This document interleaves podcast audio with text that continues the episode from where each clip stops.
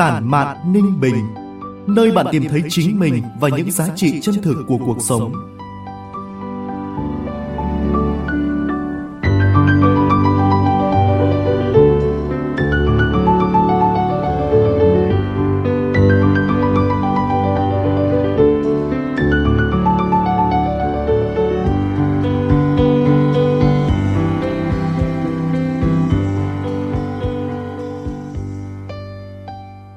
Từ phòng thu của báo Ninh Bình, chào mừng quý vị và các bạn đến với chuyên mục podcast Tản mạn Ninh Bình của báo Ninh Bình Điện tử.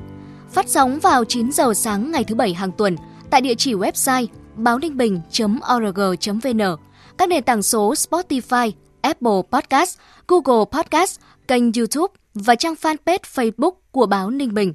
Tôi là Thu Thảo, sẽ đồng hành cùng quý vị và các bạn.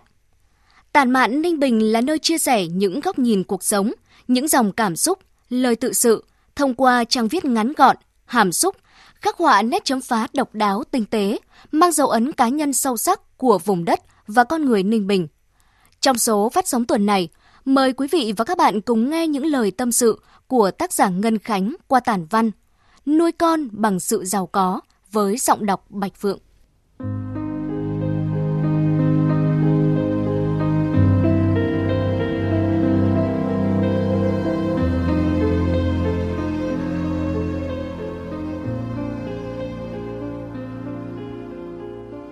Nhiều người nói rằng nuôi con gái nhất định phải nuôi bằng sự giàu có.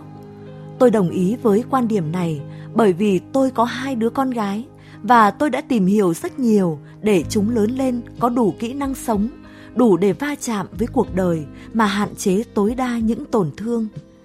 Giàu có ở đây không chỉ có ý nghĩa về vật chất mà nó còn bao hàm tất cả những giá trị vật chất, tinh thần và sự giáo dục của gia đình có tác động tới bé gái khi sinh ra và lớn lên. Sự đủ đầy giúp các bé gái lớn lên với niềm kiêu hãnh, đề cao giá trị bản thân, hiếm khi để bản thân phải chịu ấm ức, hào phóng cho đi, thoải mái nhận về, luôn tự tin vào bản thân và gia đình mình. Ngược lại, sự nghèo khó về vật chất và thiếu thốn về tinh thần giúp các bé gái lớn lên mạnh mẽ như những bông hoa dại, vẻ ngoài kiên cường nhưng nội tâm lại quá nhạy cảm, mong manh. Càng mạnh mẽ lại càng dễ yếu lòng, dễ tủi thân và mặc cảm. Chưa kể đến sống trong cảnh nghèo khó thiếu thốn từ bé khiến các cô gái lớn lên luôn có sức chịu đựng và hy sinh vì người khác tốt hơn những cô gái có điều kiện đủ đầy. Nhưng đó lại chính là điểm yếu lớn nhất của họ. Bởi vì họ thường vì người khác mà quên đi bản thân, cam chịu sự thiệt thòi, những mong để người khác vui lòng, nhưng rốt cuộc những hy sinh thầm lặng đó lại khiến họ bị xem thường và không được trân trọng. Trong tình yêu, họ dễ nhận nhiều phần thiệt thòi, ấm ức, cay đắng về mình một cách tự nguyện, hết lòng vì người mình yêu. Nếu lòng kiêu hãnh luôn khiến các quý cô cảm thấy rằng chàng trai nào có được mình là may mắn, thì nỗi mặc cảm lại khiến các cô gái lớn lên trong nghèo khó, luôn cảm thấy mình yêu được một chàng trai có điều kiện khá giả là may mắn của mình. Tâm thế này chính là yếu tố quyết định vị trí của họ trong trái tim người đàn ông mà họ yêu. Trong tình yêu, vừa phải tạo được tâm thế cho mình, vừa phải thuần phục những trái tim vốn dĩ lúc nào cũng luôn kiêu hãnh của đàn ông. Yêu quá cũng không được, mà hờ hững quá cũng không xong. Kiêu hãnh một chút, nhẹ nhàng một chút, lúc thăng, lúc trầm, điều khiển cảm xúc tình yêu để không bị quá thừa thãi, nhưng cũng không để bỏ đói lâu ngày. Những điều này chỉ những cô gái sinh ra trong giàu có mới có đủ tự tin để làm, chủ động điều chỉnh mối quan hệ trong tình yêu để lúc nào cũng tươi mới, dạo dực, nồng nàn và thăng hoa. Con người ta thường ước ao có được những thứ mà mình thiếu.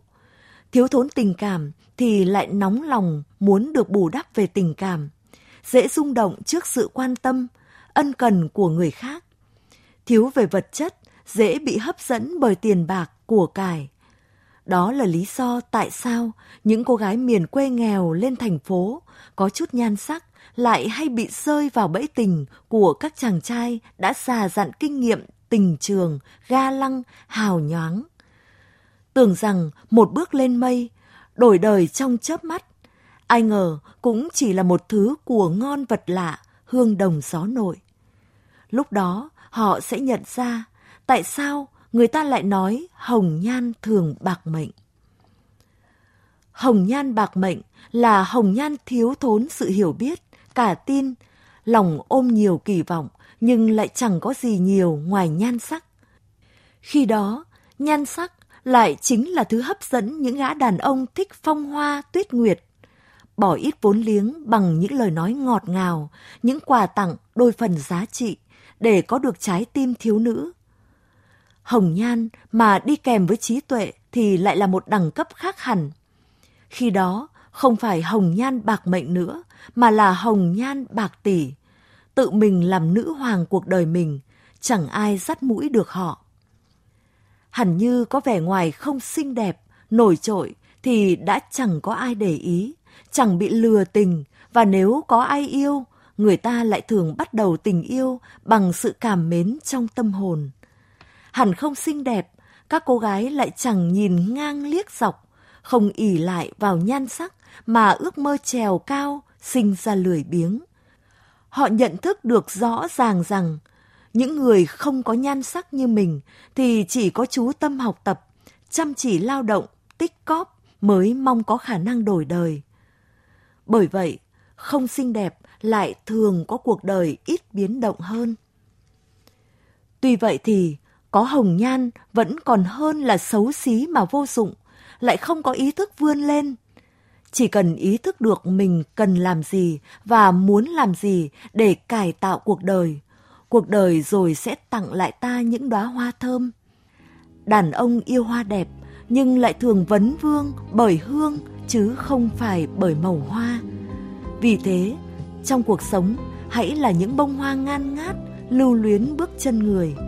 Đừng là những hồng nhan không có trí tuệ, bởi một người phụ nữ đẹp phải đẹp từ ngoại hình đến thần thái. Đó mới là những giá trị vĩnh cửu.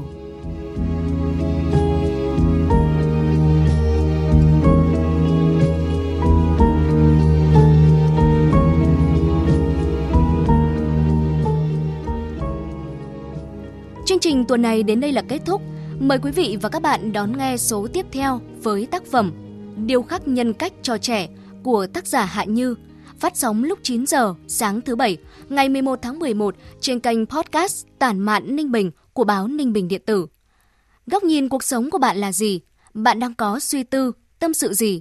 Hãy chia sẻ và cộng tác với chúng tôi qua địa chỉ báo ninh bình.org.vn hoặc trên trang fanpage Báo Ninh Bình để chúng ta cùng khắc họa sắc màu đa dạng của cuộc sống. Xin kính chào và hẹn gặp lại!